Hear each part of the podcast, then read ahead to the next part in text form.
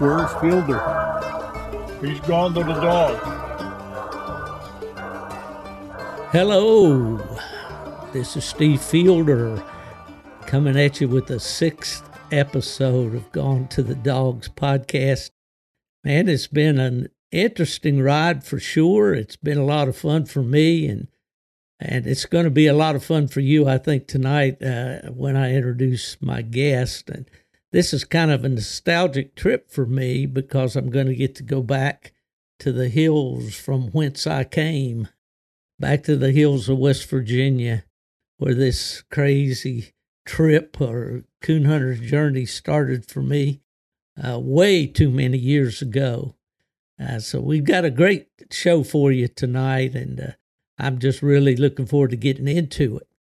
Before I get started, I wanted to mention an event that's coming up on November 20th uh, down on the coastal Carolina area there along the the uh, uh, state line between North and South Carolina. Uh, the boys down there are having what they call the Carolina Youth Challenge. Now, this was an event that I was privileged to work with a good friend, David Pritchett, who has since passed on. I regret to say he was a dear friend and someone that I worked with in, in establishing this event when I was with the AKC. This Carolina Youth Challenge uh, pits, I won't say pits, but it's a competition uh, between the kids of North Carolina and the kids of South Carolina. And they attain points by entering the many events that are there. There's night hunts, bench shows, treeing contest, uh, field trial, all those kind of things.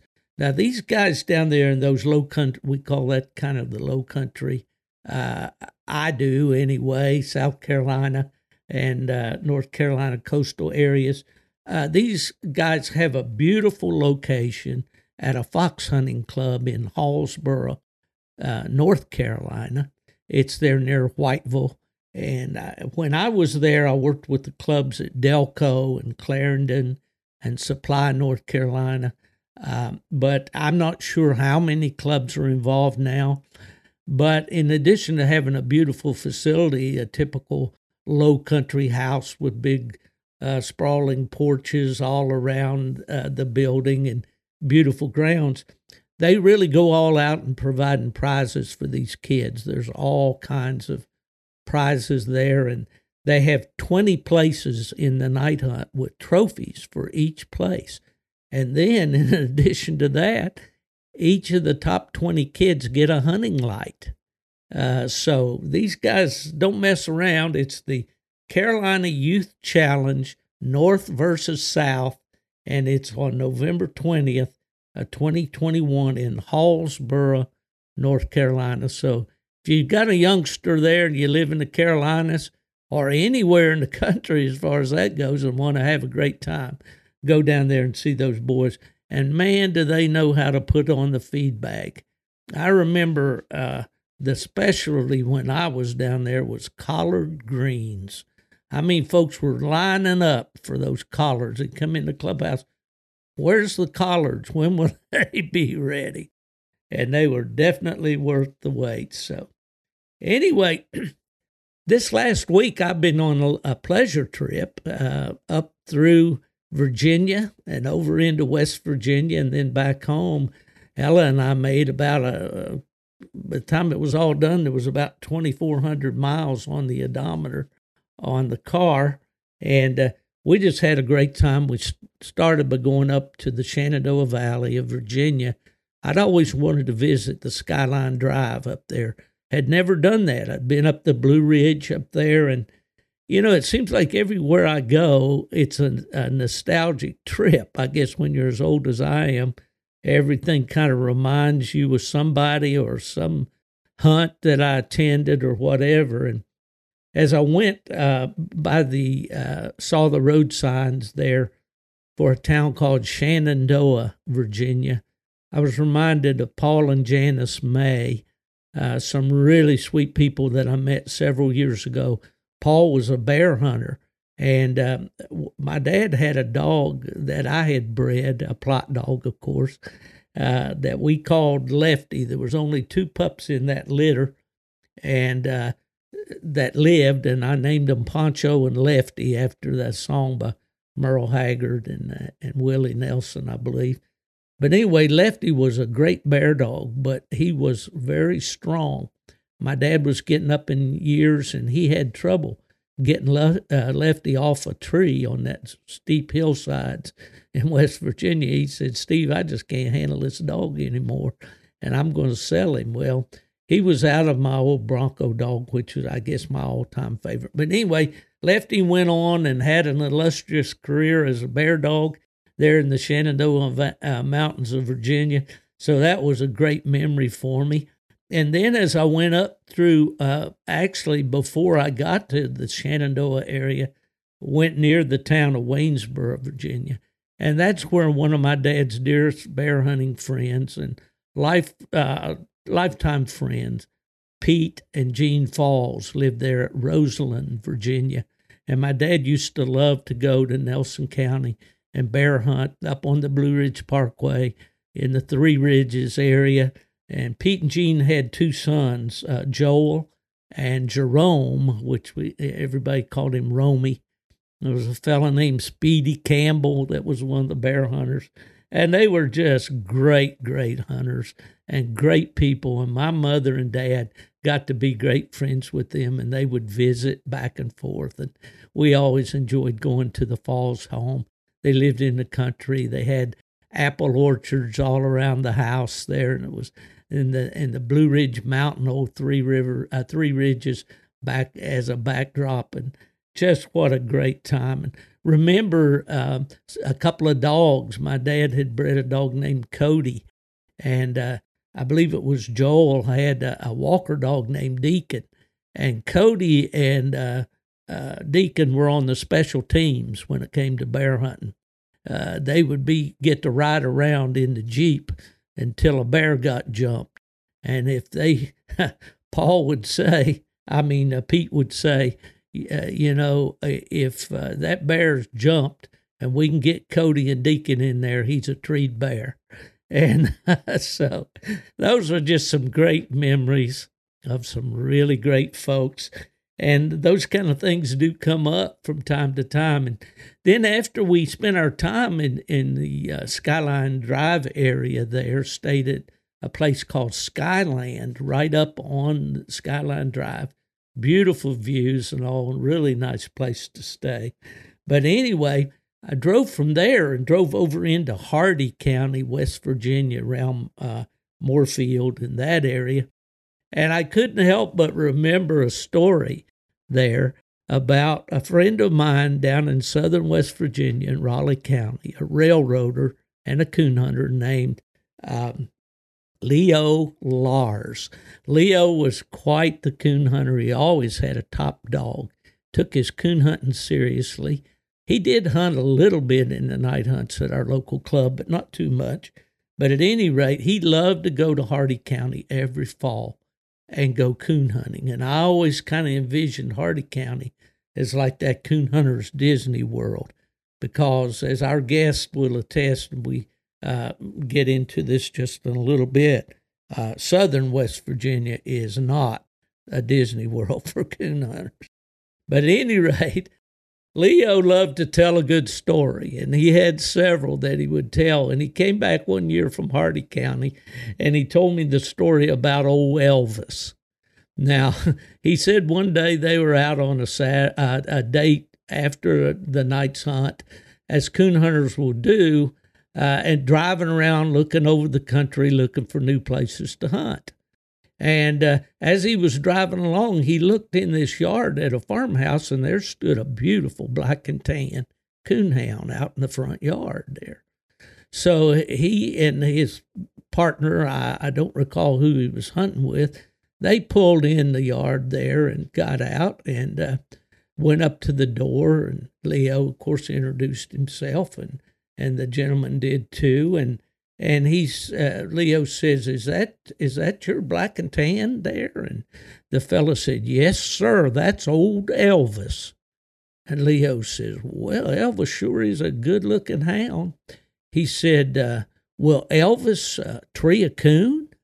And uh, the, the farmer said, Well, no, sir, uh, he won't. But he said, I tell you what, I'll sell him to you. And if you can get him to tree a coon, I'll buy him back. Leo said, Well, I don't know. I think I'll pass on old Elvis.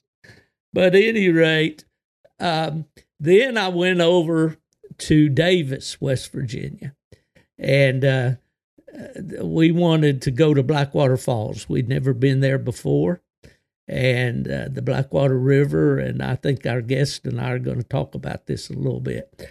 But at any rate, going through Randolph County there reminded me of a time when my dad and I went up in that area. There's an area near there uh, called Glady, and uh, we went bear hunting with a fellow up there, and his name was Huffman, and I can't remember his first name right now. But in those days, we didn't have any tracking collars, uh, any way to keep track of the dogs, really. But that day, we got a bear track started and we were hunting two dogs that we called Sam and Hoss. Sam really became the foundation sire of the Plott dogs that we bred for many years. But at any rate, uh, we, they got out after a bear, it got out of hearing. Well up into the day, we really didn't know which direction the dogs had gone, but driving around and all, one of the hunters talked to a still hunter that was in the woods with a gun. And uh, ironically, he said uh, the the fellow described this guy as having a gun and a bow. Now I'm not sure that's legal, but at any rate, he had been hoping, I guess, to get a shot at a bear since bear season was in, and he uh, uh all of a sudden he hears these dogs coming over a ridge and it coming right toward him. And uh, he described it as two dogs. One was a brown dog and one was a black dog. Well, Sam was a kind of a reddish brown brindle dog, and Hoss was a, a black brindle dog. And he said he shot, and they were running the bear and almost ran the bear over him. And he took a shot at the bear, and the bear fell and then jumped back up and he said, as they went over that ridge, that black dog was hanging right on that bear's tail end. Well, we didn't get that bear. Uh, in fact, didn't get a blood trail on the bear. And uh, we were, I can remember laying back on one of those mountains well into the night as we waited and tried to get the, the dogs back. And Hoss did show up, and we were able to take him back to uh, southern West Virginia with us. Sam did not show up, and uh, as was the custom back in those days, he uh, uh, about a week my dad got a postcard from a gentleman up there in Glady, West Virginia, saying, uh, "Your dog came to my house. I've got him here tied up, and here's how you get to me." And that was the way you communicated back in those days before tracking collars. So, anyway, that's kind of my little uh, prelude here to the main event tonight, and that's the opportunity to talk to a fellow that I haven't known very long. Uh, I feel like I know him better uh, than I really do because I've watched his YouTube videos, those in, uh, of him and his sons uh, on YouTube, you'll find him at Muncie Outdoors. And it's my terrific privilege tonight to uh, have a conversation with Josh Muncie. Josh, how are you doing, my friend? I'm blessed, Steve. How you doing this evening, brother? Well, as you can tell, I'm all wound up about this trip that I took and all the memories that it it entailed. But uh, man, it's good to talk to you. I've wanted to talk with you ever since we first met, kind of through Messenger and and watching your videos, and uh, uh, you know, uh, particularly because you come from the general same uh, same general part of the world that I do. Yeah, Now, I believe you're in Mingo County, West Virginia. Is that right? uh, that would be correct. All right. Now, Mingo is would be in like the south extreme southwestern part of West Virginia, That's right? correct. Yes, uh, we're right on the Kentucky, right on Kentucky border. Yeah. Well, when you say Kentucky, my uh, grandparents on my mother's side, and my mother was a Hatfield. I'm sure you've heard that name down in that part of the Oh, yeah. country. Yes, and the McCoys too, I bet. Yes, sir. Yeah. Well, my grandparents were born over around Paintsville, Kentucky, and uh, West Van Lear, exactly where Loretta Lynn was from. That's where they came from. Yep. so I that know a area little. How about how far from you is that? Uh, for me to get to Paintsville uh, is about 35, 40 minutes. So not very oh, far at all. not far at all. honestly. Yeah. And that and the Tug River is what separates West Virginia and That's correct. Kentucky, right? Yep. Right. You're, that's correct. Okay. Okay. So, what town do you live in? Actually, I live in the Uh, town of uh, Kermit. Is the name of the town I live in. Yep. I've heard. I've heard of that uh, all my life and never been there. yeah. I I know that there is a Hatfield Cemetery somewhere in their area. Do you know where that is? Uh, there's there's there's several. Probably several. Okay. Yeah. There's The one where Devil Anse is buried. I Uh, know my parents went there one time years ago, and Yeah, there's uh, when, once you get over to other parts around the the Matewan and Gilbert, West Virginia Mhm. areas of parts of Mingo County, it's uh, the Hatfield McCoy stuff is that's that's where a lot of it happened. Yeah, I area. bet. Well, that's interesting. I think I've mentioned that on a podcast before, so I really won't go into that. But yeah, well, I wanted to, uh, first of all, as we do customarily when we have a guest on a podcast, kind of get a little bit of backstory and a little bit of information about Right? our guest. And, uh, you know, uh, let me just ask you some of the general questions. How old are you, Josh? Okay, I'm 36, 36 years old. 36. I think that's the age I was when I went to work for UKC, Yeah. and that was back in 1983. So you know I am an old I, man. w- I wasn't going to say that. well, were you born right there in that area? Uh, yeah, I'm born and raised here. The next town over is uh, called Crum. There's no stoplights, no stop sign. It's a one shot you can see from one end to the other. Uh, that's where I was raised at, and, and I live ten minutes from from that area, from that place. The old saying is the welcome and the come back again signs on the same post, right? Yes, yes, it is. well, that's great. There's certainly a lot to be said about living in an area like that because I agree. Uh, yeah, you bet. So, um, so you still live then fairly close to where you were born. Yes, sir. I see. Yes, sir. Well, that's great. Now you have a family. I've met your boys. In fact, was able to talk to them here before we started our recording. Tell tell us a little bit about your family. Uh, well, I've been married. I actually just celebrated my 17th wedding anniversary with my my wife Brittany. Uh, a lot of people who's who's been on the Muncie Outdoor Facebook page have seen pictures of her and probably asked the same question: Why in the world is she married to him? Because uh, she is uh, I, I couldn't have done any better, and she could have done a lot better. so we'll just, we'll Well, just put it put it there. But she is uh, she's my- a wonderful Yeah. wonderful, wonderful woman. Uh, inspires me to be a better person, uh, and that's what a marriage should be. Uh, she makes me Yeah. better. And uh, uh, you met my boys. Bryson is my oldest one. Uh, he is seventeen, or I'm sorry, he just turned sixteen, and uh, he's in the tenth grade. Uh, loves to hunt. Life, he's my lifelong hunting buddy. Loves to hunt. Loves to fish. Doesn't like the camera as much as most people's probably seen on the on the YouTube channel uh, doesn't like the camera nearly as much as my youngest one, Peyton. He's 12. He'll be uh, 13 the day after Christmas. So, and he's accepting gifts if anybody wants to send anything. So, so we, uh, well, I, I, Pey- Peyton is a salesman. yes. So, uh, and, and everybody who's watched my YouTube channel knows Peyton. He is, uh, he's the kind of the star, star of the show. Uh, and it's because of him I we even started the channel, honestly. Uh, but he is, uh, he loves it, loves to hunt, loves to fish. Uh, when he was smaller, he didn't really like didn't really wasn't crazy about hunting as much as he was fishing. He loved to fish. Uh, once we got into coon hunting, and he got his own dog, coon hunting is his thing, and that's what he likes. Well, you can tell it by the videos, and and uh, I always uh, have a little saying that parenting pays, Mm. and you can definitely see it in your boys, and they're polite young men and articulate uh, young men, uh, well I'm very proud of spoken, and I'm sure you are. I certainly am. I, I'm very proud of my son. He hunted with me when he was small, but as he got older, things like basketball uh, and uh, playing a guitar, he loved to play Hmm. guitar.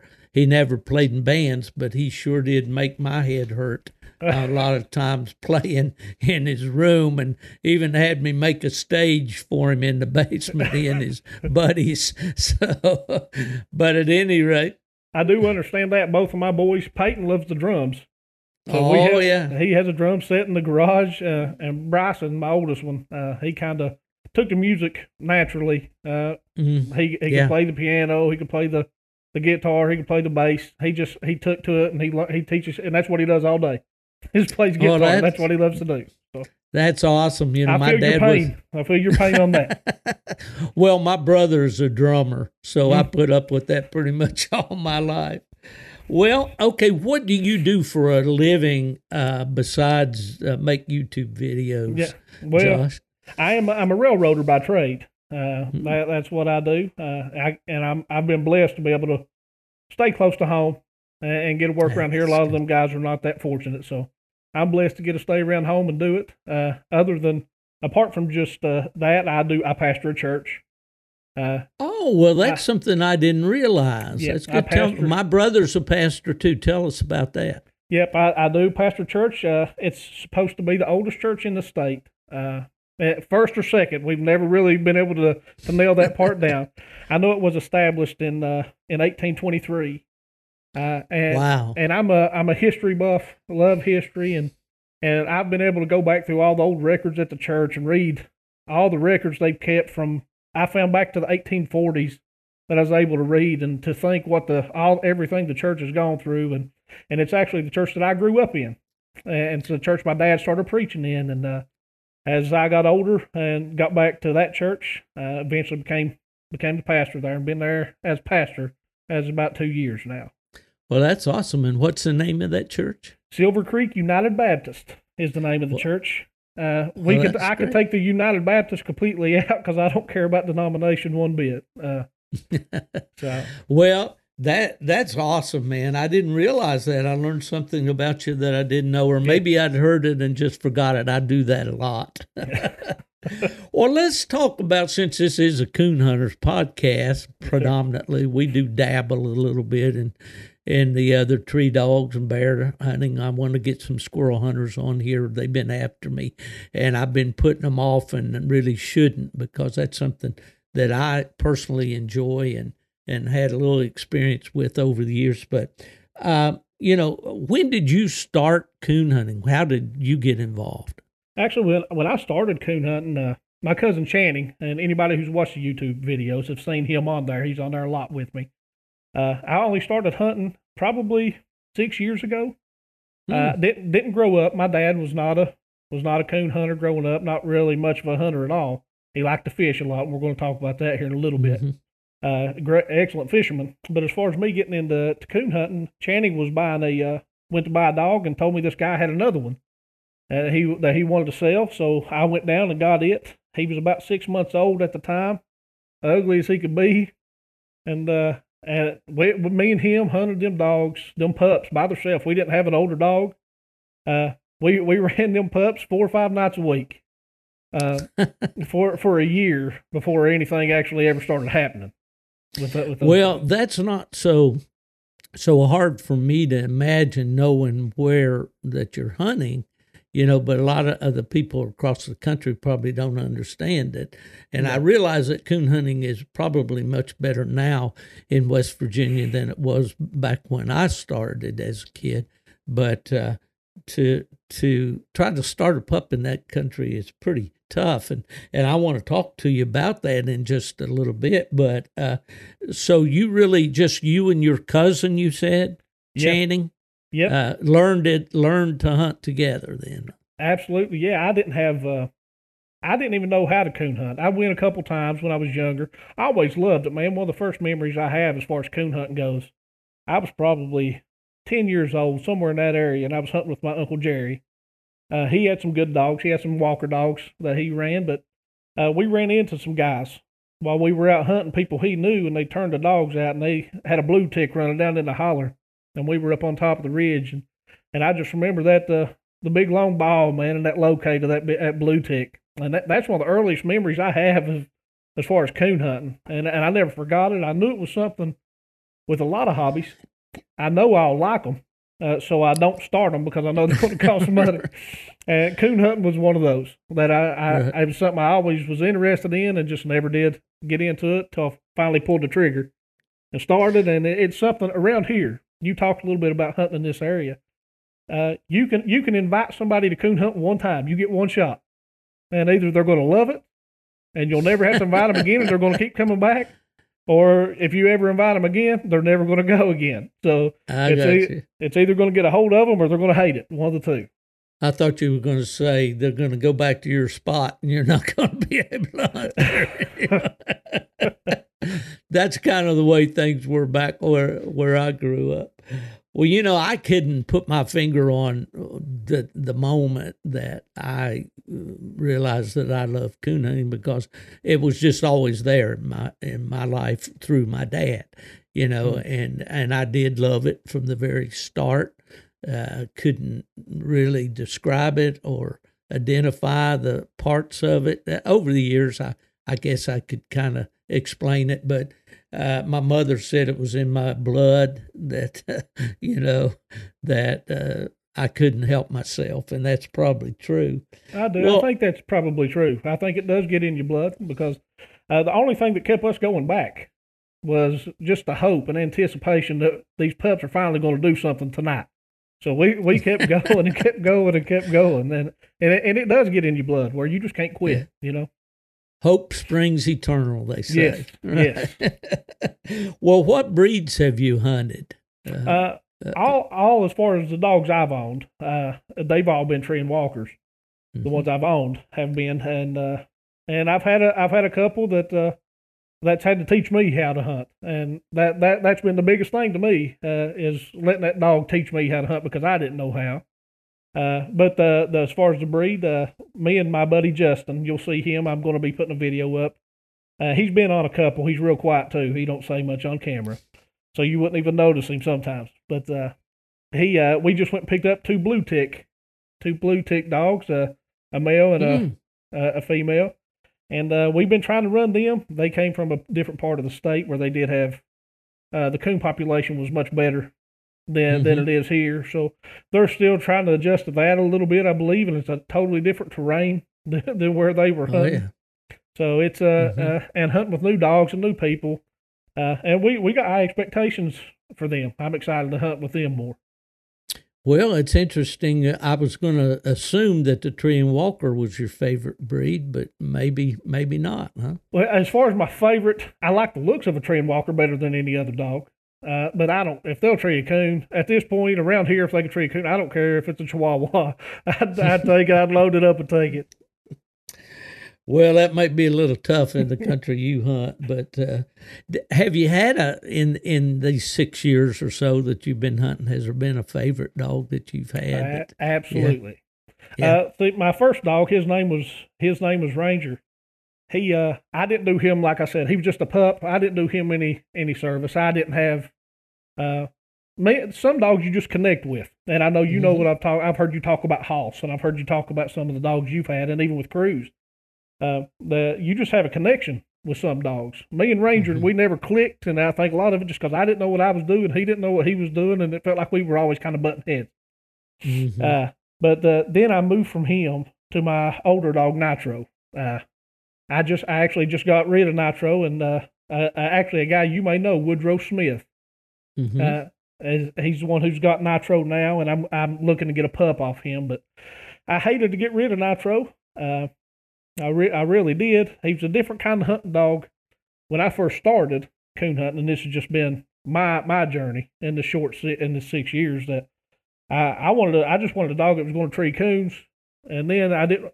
I got to the point where I didn't want a dog that was going to run three miles to tree a coon. And then I got Nitro, which he was a he was a closer hunting dog. You're going to turn him out to holler, he's going to hunt that holler out. If he don't get on a track in that holler, he's going to come back to me. If he hit a track, Mhm. he's going to go a mile. Sounds ideal. Sounds like a perfect dog. But the coon population is so low around here that you have to have a dog that's going to go and tree coons.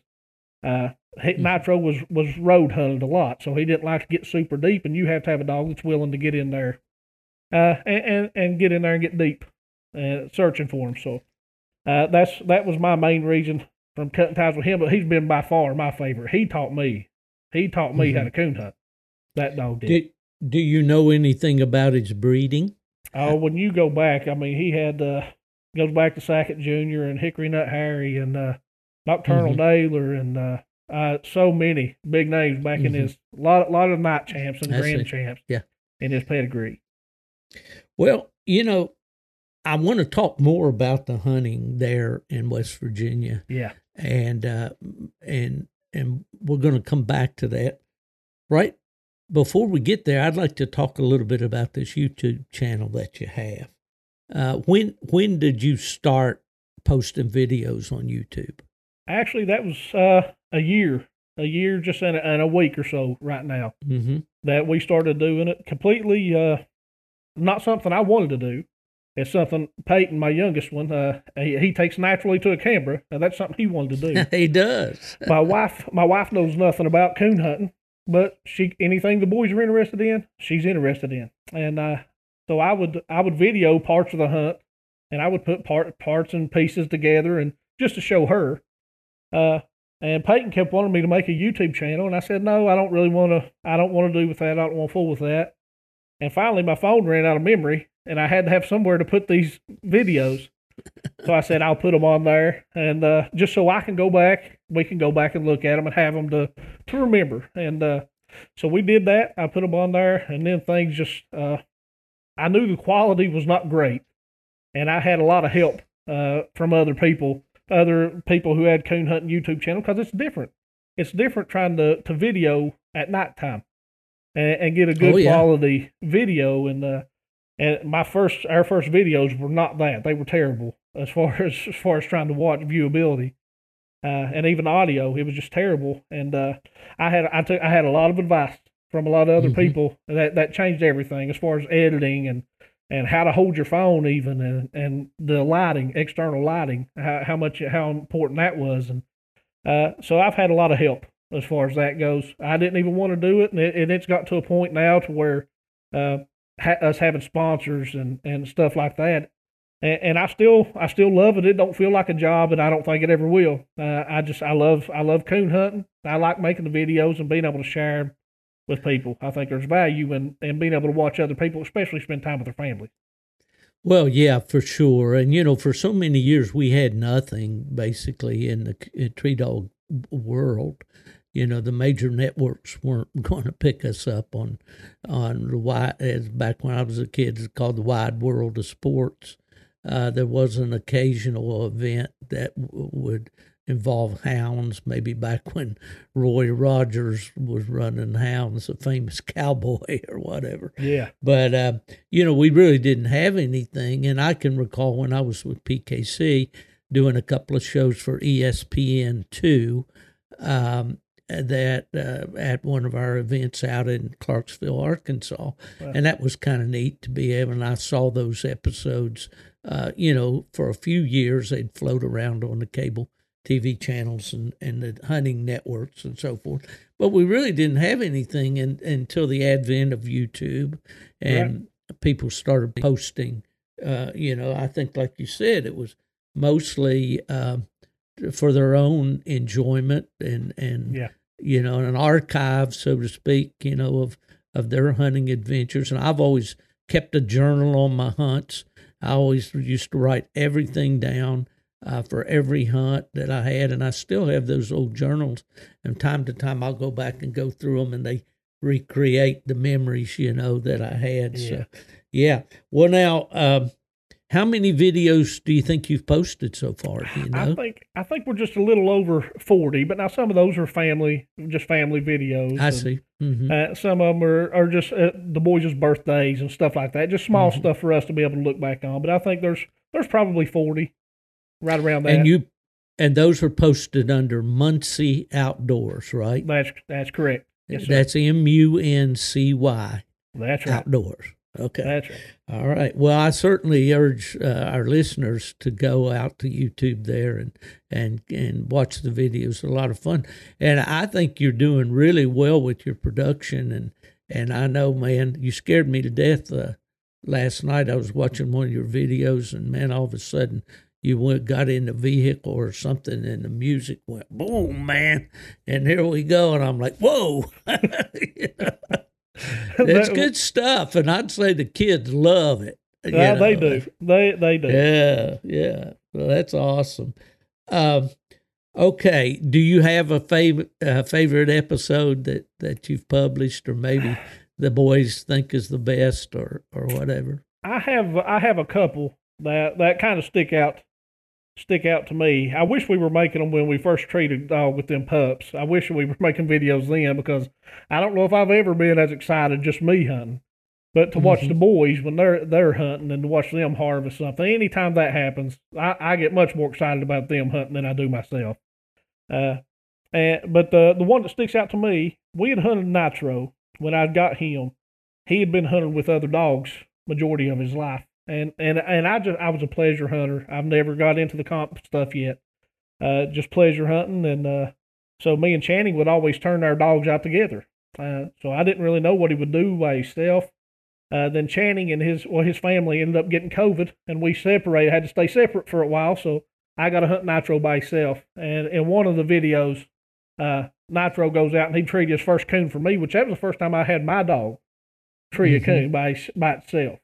And that was sort of a validation for me and a validation for that for that dog and my purchase of that dog and my investment in that dog. And uh, that that one was one of my one of my favorites. I see. Well, you know, uh, I kind of have wondered as I started this podcast exactly what direction I wanted to go with it. And generally speaking, I just wanted a platform that we could get together and talk dogs because I think anybody that loves to hunt loves to do that, whether you're sitting on the tailgate or at a coon club or in a coffee shop or at the gas station or wherever we get an opportunity to meet another coon hunter. We want to just talk dogs, Yeah. and so that that was number one. But you know, I the temptation is there to go out and try to find the superstars of the sport and the people that have invested a lot of money, a lot of time, a lot of years. And their stories are interesting. Don't get me wrong, Yeah. but I like to get to the grassroots. And I think there's a lot of young people now. I can attest, there was a time that I could go to virtually any major event in the country and I could walk in the room and I'd know 75% of the Mm, people yeah. there and, and could call them by name. But now that's not the case.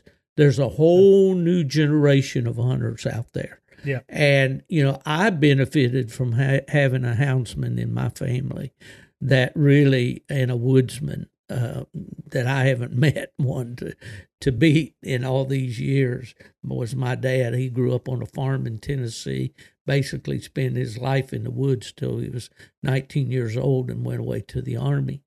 But anyway, you know, I want to talk to the people that are uh, that have a fire for this sport, Mm. that want to do it. They they don't mind admitting that they don't know how to do everything, That's right. and and they're willing to learn. And I think that's the biggest thing we have. And I have to guard against that myself because I've been around this sport so long. You know, it would be easy for me to say, "Hey, I know it all." No, I don't. Every time I talk to somebody, I learn something Yeah. and if we listen, we will. And uh, but at any rate, that you're just the kind of guy that I enjoy talking to because you know you get into the sport and and uh, and you're enjoying it for all the right right reasons, as far as I'm concerned. Oh well, I appreciate that. Uh, well, and and and I think as far as not knowing what you're doing, I, I readily when you get to the point where you uh you could say uh, that you know everything, the excitement's gone, the fire's gone, and, and I don't ever want to get to that point where I think it. Uh, see, one one of my what something I want to do is I'm not I'm never going to be the smartest person in any room that I walk into. Uh, so I'm always there's always somebody there that I can learn from. And, and in this coon hunting world, I listen to you guys that do these podcasts, people who's been there. I do have uh, some uncles and family members that I can I can go to, even though I may not have that knowledge and may not have that wisdom. Some of the wisest stuff that uh, a younger the younger generation can do is just pay attention to the older guys and li- just listen to what they're doing and, and learn from learn from their mistakes so you don't have to make those. Uh, I, I think that's one of the smartest things we could do as, as as younger as the younger generation. Well, I think that's an idea for a pod, future podcast for me. Is just uh, we'd probably have to make it multiple parts. All the mistakes I've made down through the years in, in trying to coon hunt and train coon dogs and so forth, because there's a there's certainly been a long list of them. Well, I've only Well, been at this six years, and I could do a whole series of podcasts on, on mistakes. So, Well, we hopefully we learn from our mistakes Absolutely. and don't make the same ones twice, you know. But well, let's talk about you know since you and I have this common bond of growing up in West Virginia, and not only West Virginia, but in the southern part of the state where coon hunting is really the poorest uh, of any of the uh, the state. If you, I mentioned Hardy County, and you move up into the Eastern Panhandle, West Virginia, great coon hunting there. Up through the central part of the state, up in the northern Panhandle. I lived in Eastern Ohio along the Ohio River, uh, up there, and and uh, uh, along uh, just across from that Panhandle area. And the coon hunting was phenomenal up there. But down where you and I come from is is basically uh, been coal mining country yes, uh, and not much agriculture. Am I right? you're exactly right. Yeah. And so let's just for our listeners that may not, not know, you know, what it's like, let's dig down a little bit and try to try to tell them and share through experiences and, and observations what it's like there. What what is the territory like that you commonly hunt there uh, near home? Well, I, I think a lot of our coon population attests to the fact that we, like you said, we don't have any, we don't have agriculture here hunt. We don't have cornfields or bean fields. We don't have any of that. So, uh, it really pays to know your food sources uh, and uh, for for for the coons and in the summertime to find you a holler that's got a creek running out of it. You know, I mean, just or find you a pond back in the back of a holler somewhere that you could turn the dogs loose.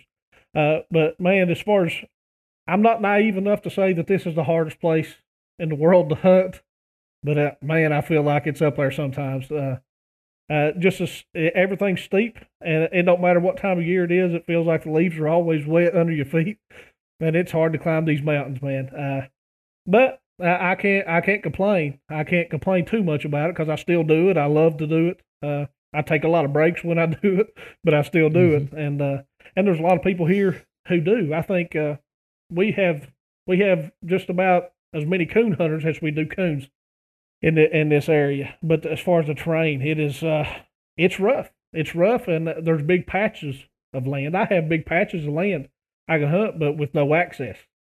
Uh, that's the thing. Mhm. We don't have. I don't have roads to to a lot of places we hunt, so a mile walk for us is not not uncommon. And you might in that mile you might walk two or three mountains to get to where your dogs are. So Well, just to kind of describe the terrain, when we talk about a hollow or a holler, as we commonly say, that's basically just a drainage where there's some kind of creek or something coming down, yeah, uh, down, and and uh, and it's an area. Some would call it a bottom or a or a, a, the uh, valley. a valley between two mountains, Yeah, and those mountains, as you said, are steep. Yes they are. And uh, I don't know, you know, I was just up around Spruce Knob, West Virginia, and the elevation up there is almost 5,000 feet Yeah. above sea level. That's the highest point in West Virginia. It's not quite. I think it's 4,800 and some uh, feet above sea level. That's pretty high. The mountains in southern West Virginia are not that high. Mm-mm. But when you have to follow a dog that's crossed up out of one, uh, it can be uh, uh, an ordeal to say the least. Can Yeah. Yes, it can. Now, actually, when we go up to Canaan Valley, when we go up that area, that's what the boys look at. Dad, I would not want to hunt around these mountains. I don't want. I would not want to tree a coon up there on top of that hill. So be, yeah. that, Well, what you learn in that country is you kind of hunt around the foothills, you Yeah. know, and up the little ridges, the little fingers that come off the big mountain, you Yeah. know, and and you got some kind of like rolling hills, and that's the way it is down through the eastern part of West Virginia. I used to hunt a lot in Monroe County, West Virginia, yeah, and uh, that was about a 70 mile drive from my home there in Beckley and all. Well, um, so basically, you do hunt those hollows, or do you prefer to drive? Do you have roads that you can drive out ridges at times and cast the dogs? yeah, we do have some, uh, and most of the mine, the the roads we have will be roads that have been put in by uh, old coal companies and, and Mhm. that that kind of thing.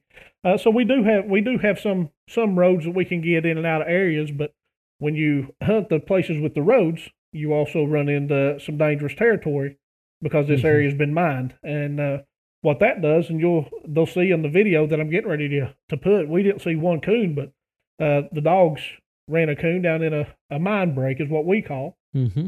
Uh, so it's just where, uh, just so other people, I know you understand what a mine break is, but uh, the area underneath what we can see have been uh, has been mined, and then everything will start breaking and cracking on the surface, and it creates big crevices and big holes uh, down in the ground. And uh, and we've seen some. We run into some big ones. People lose dogs in them, uh, and hunting those areas where you do have access also comes with that that kind of danger Mhm. too. So We weren't so sophisticated to call them breaks up where I grew up. We just called them mine cracks. yeah, and it's a, that's what it is. but yeah, the same deal. And Yes, the sir. ground does. You know, do you did you have that high wall type mining uh, years ago in your part of the area where they Yes, didn't backfill and reclaim and all?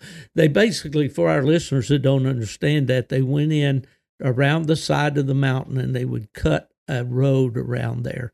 We temp- uh, typically call it a bench, like where the mountain is steep and there would be a road that was cut uh, uh, uh, parallel, let's say, to the ridge of the mountain, and they would blast the uh, that top overburden down, get into the coal seam, probably either auger in there or do what they call a drift mouth or whatever, go back into the mountain to get the coal, and then just push all the spoil down over the hill.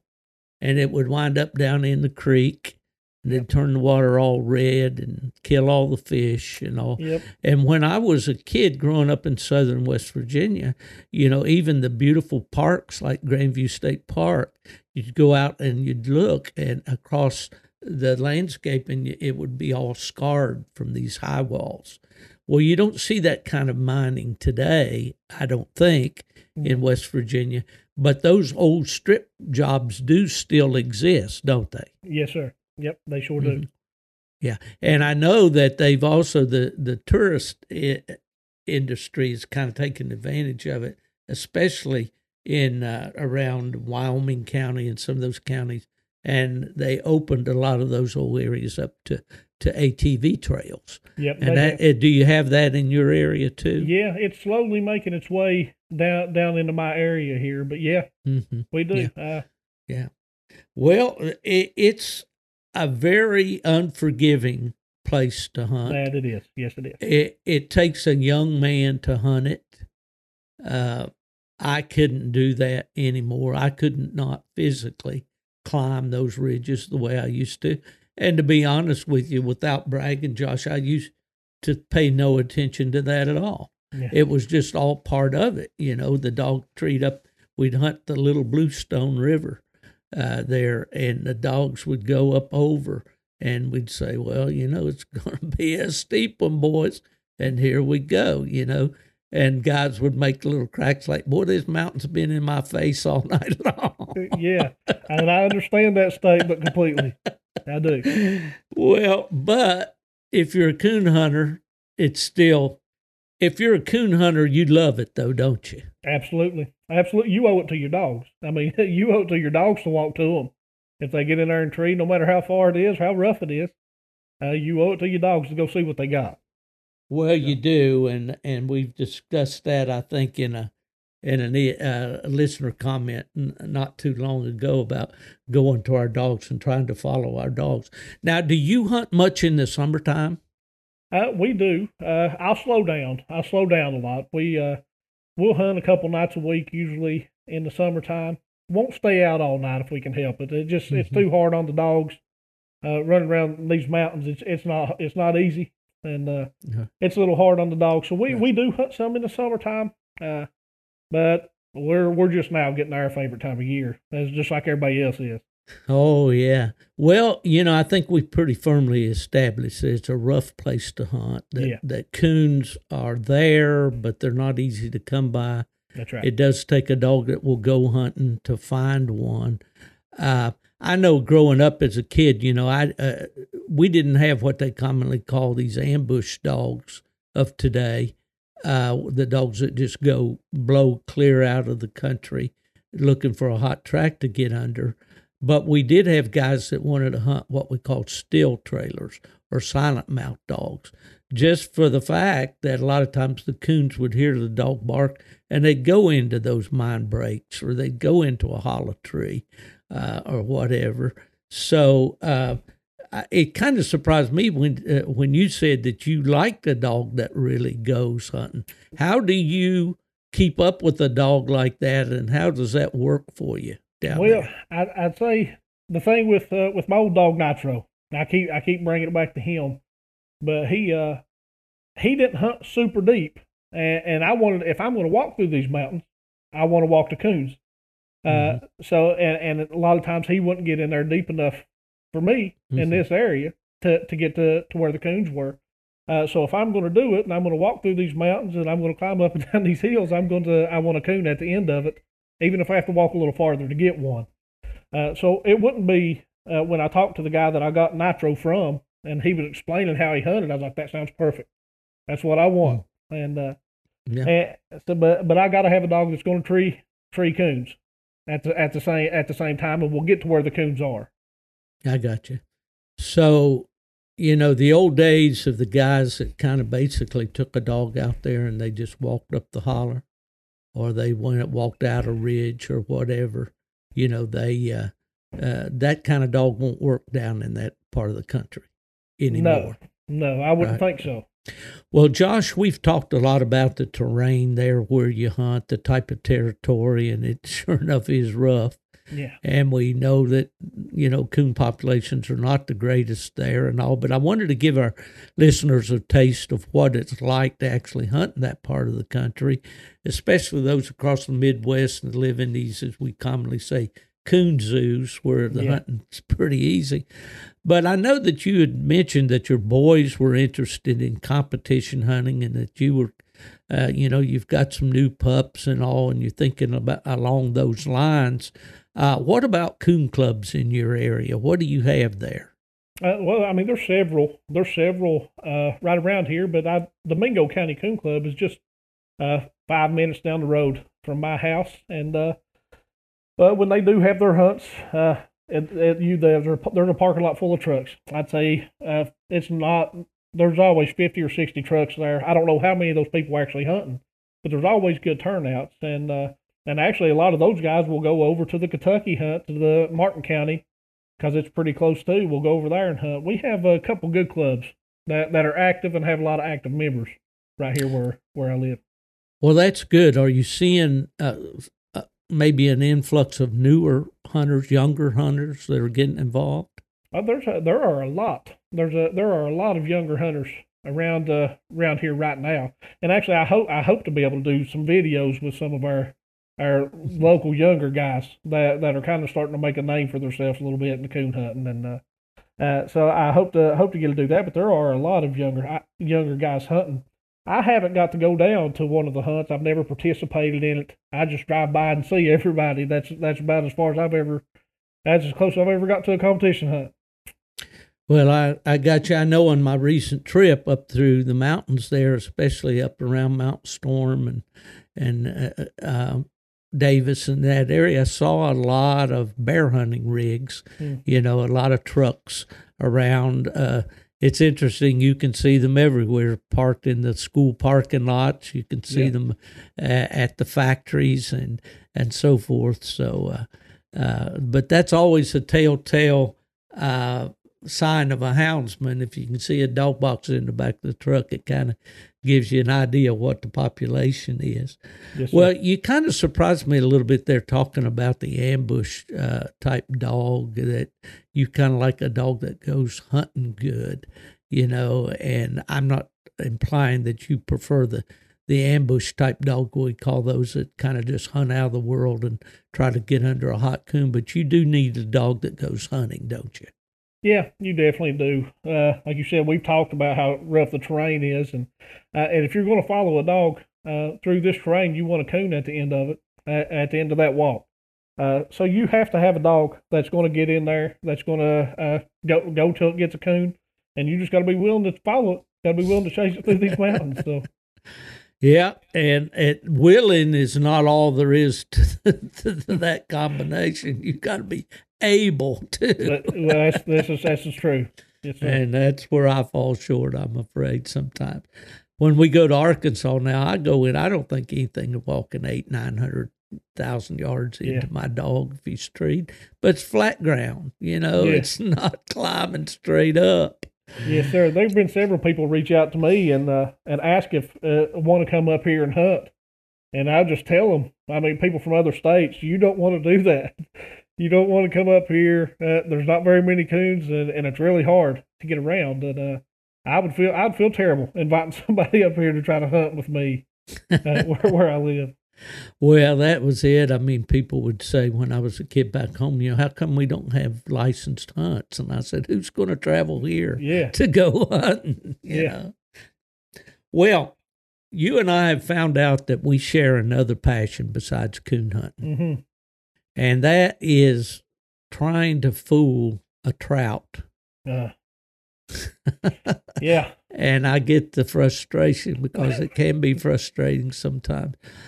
Uh, you like to trout fish. Tell us Oh, about yeah. your fishing and and the, the kind of fishing you do and how how you like to fish. And Actually, you don't have to give away your honey holes. Uh, well, I don't have any honey holes. I, I'm not a good enough fisherman to, to lay claim to a honey hole. Uh, so we, uh, my fishing, the, only trout fishing we do. My boys personally love to catfish. That that's what they like to do. They will like they will fish for anything. But uh, when we take those trips, uh, on the trip you was talking about that you took, you mentioned uh, going up to the Blackwater River and Blackwater Falls and uh, up in that area, Canaan Valley. That is my my favorite place to trout fish that I've ever been. I, I've not been all over the place traveling, uh, but we love to. I love to trout fish. Got that from got that from my dad. Uh, excellent. He's an excellent trout fish, excellent fisherman for any kind of fish. He just he's just good at just good at it. Uh, something I did not inherit uh, from him is the ability to catch those fish all the time. Uh, so, but we do love to trout fish. I don't I don't I know you get into the fly fishing a little bit, and uh, we've never never ventured down that road, and don't know that I will. But but I love it. I do love it. Well, you know, uh, it. I kind of came to it in a roundabout way. My dad uh, always loved to to fish and uh, grew up on a farm in Middle Tennessee. That a nice smallmouth bass stream flowed right through the farm there, and I still go back and fish that stream and love to fish for smallmouth. Um, used to do it there in the New River uh, in in Mercer County and in the area where I grew up. But um, when I was with AKC out competing on a UKC licensed night hunt one night, I started having chest pains that resulted in me getting a double bypass at Duke University. And while I was recuperating, I started uh, getting the idea that I wanted to learn how to fly fish. My dad and I had fished the trout streams in West Virginia for native brook trout, but we used worms. We were we were catching trout to eat. That was the prime reason we were catching those trout. And uh, the highlight of the trip would be when we got back to the truck, uh, drop the tailgate, light up the Coleman stove uh, fry those trout and have some uh, some potatoes and onions or maybe some ramps in the springtime.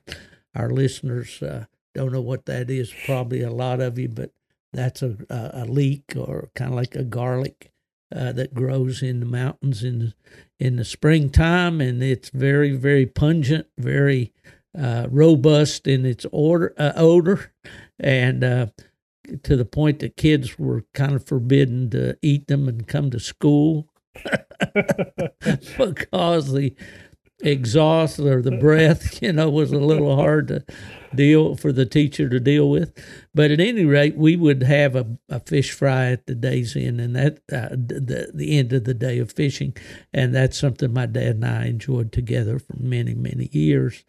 But anyway, I started when when I was recuperating from this little speed bump. Uh, I started going to a cabin over in Ashe County, uh, North Carolina, in the mountains, and um, enjoyed the the streams over there, and uh, would stay on weekends and come back home about a three hour drive. And I finally said, That's enough of this. I'm just going to get a cabin over there. So I did. And I lived there uh, f- for quite a while before I moved down to Florida. But at any rate, fly fishing for me has been something that I've really enjoyed. It was a learning curve, but it's not as difficult as it sounds. Um, you know, there are some so-called snobs out there who tell you you got to learn all the Latin terms for all these little bugs and and all this stuff. And and but uh, no, just get you a good pair of waders and a good fly rod and and just kind of uh, uh, get out there and, and teach yourself. That's what I did, and I've enjoyed it. It's it's one of my passions. Uh, I really enjoy it, and uh, I hope to be able to do it for a long time. However, guys my age uh, tend to start slowing down because those slippery rocks in mm. those trout streams are really hard to negotiate the older you get. And oh, I can yeah. remember when my dad said, "Steve, I just can't, I can't do this anymore. I, I, am falling all the time." But uh, I'm not there yet. I, I got a good wading staff that I use, yeah. and, and uh, it's just a lot of fun. Well, you know, Josh, we've kind of shined this tree tonight, I think, and and uh, we didn't have to use a thermal uh, no. anything, but I think we found some good uh, good nuggets up there of things to talk about, and uh, I yes, sure sir. have enjoyed it. Oh, I have um, too. More than anything else with this podcast is getting to meet people and mm. and getting to know them better. And now I feel like when I get back home to West Virginia, I know, I know somebody that I can uh, maybe pick up the phone and say, "Hey, Josh, let's go turn them loose. We'll yes, make sir. a short one up on those one of those uh, hollows where the ridges aren't too steep." Yeah, I don't ever promise a short one. Been there too many times. You you're not one of those guys that say, "Let's just turn them loose one more time," are you? Oh, there's a video of that on on the YouTube channel. oh one yeah, more you, turnout. You've yeah. got that covered already, huh? Yeah. Yes, sir. Yes, sir. Well, Josh, it's been a great visit with you. I've enjoyed it so much and enjoyed meeting your boys. And I will be watching that YouTube channel. And I certainly wish you the best in all your endeavors with your yeah. family, with your coon hounds, and with your fishing trips, and, and especially with your church. Mm-hmm. And uh, what a great uh, example you are for mm-hmm. the young people that want to follow uh, this sport. That there's a lot of good people we hear the negatives sometimes, but there's a yeah. lot of good people associated with this sport, and some of the best people I've ever met in my life. I've met them because of a coon dog. So, oh yeah, yeah, yeah. I, Is there I anything? I, I yeah. appreciate it. Before we close, I just I want to say I appreciate you having me on here. It's an honor. There's a lot more interesting people that you could have got to come on here, uh, uh, but I appreciate I do appreciate the opportunity. Uh, thank you for it. I enjoy it. I've listened to everyone, uh, every podcast so far, and uh, well, intend to keep doing that. Uh, but always, at the end of our channel, at the end of our any, any of our videos, I always have a little saying, uh, "Keep looking up." And the reason I say that for a coon hunter, it kind of resonates twice with me. Uh, you mentioned the church and that I pastor and that I'm, I'm a minister. Uh, the keep looking up thing for a coon hunter, that's what we want to do, man. We're shining those trees. That's right. But That's even right. bigger, but the, even the bigger picture of that, the bigger meaning for that is that we keep our eyes focused on God and focused on what's important. Uh, and any platform I'm ever given, any platform I'm ever given, whether it's uh, God blesses me to have a YouTube channel that's somewhat successful, uh, whether He uses you as an instrument to, to give me this platform, provide me this platform, that's all part of His plan. And His plan for me is to tell people that He loves them and, and that, that He sent his, sent His Son to die on the cross for them, and that hope is is available, uh, peace is an option. Uh, and all you got to do is, is turn to Jesus Christ and, and turn to God. He sent His Son for us uh, to take away those sins and take away that guilt and that shame. It's hard for me to, uh, this, this part of me just comes out natural. Uh, so it's hard for me to separate any aspect of my life, whether it's my family, whether it's hunting, uh, whether it's fishing. I can't separate that from my relationship with Him because He's in all of it. Uh, so I had I had to throw that little part in there, Steve, and hope it didn't uh, didn't bother you at all, and I don't think it would. Make no apologies at all. Uh, very, very happy to, to hear you sharing uh, the gospel with our listeners, Thank you. and I could to. not I could not agree more. Josh, it's been great to be with you tonight. Uh, you and your boys have a great hunting season coming up there in the hills of West Virginia. Uh, and I, I just, uh, from now on, when I shine a tree and I'm looking up, I'll think about you. Yeah, I appreciate that, Steve. Appreciate you having us on, brother. Okay. If anybody asks you where's Fielder, just tell them he's gone to the dogs.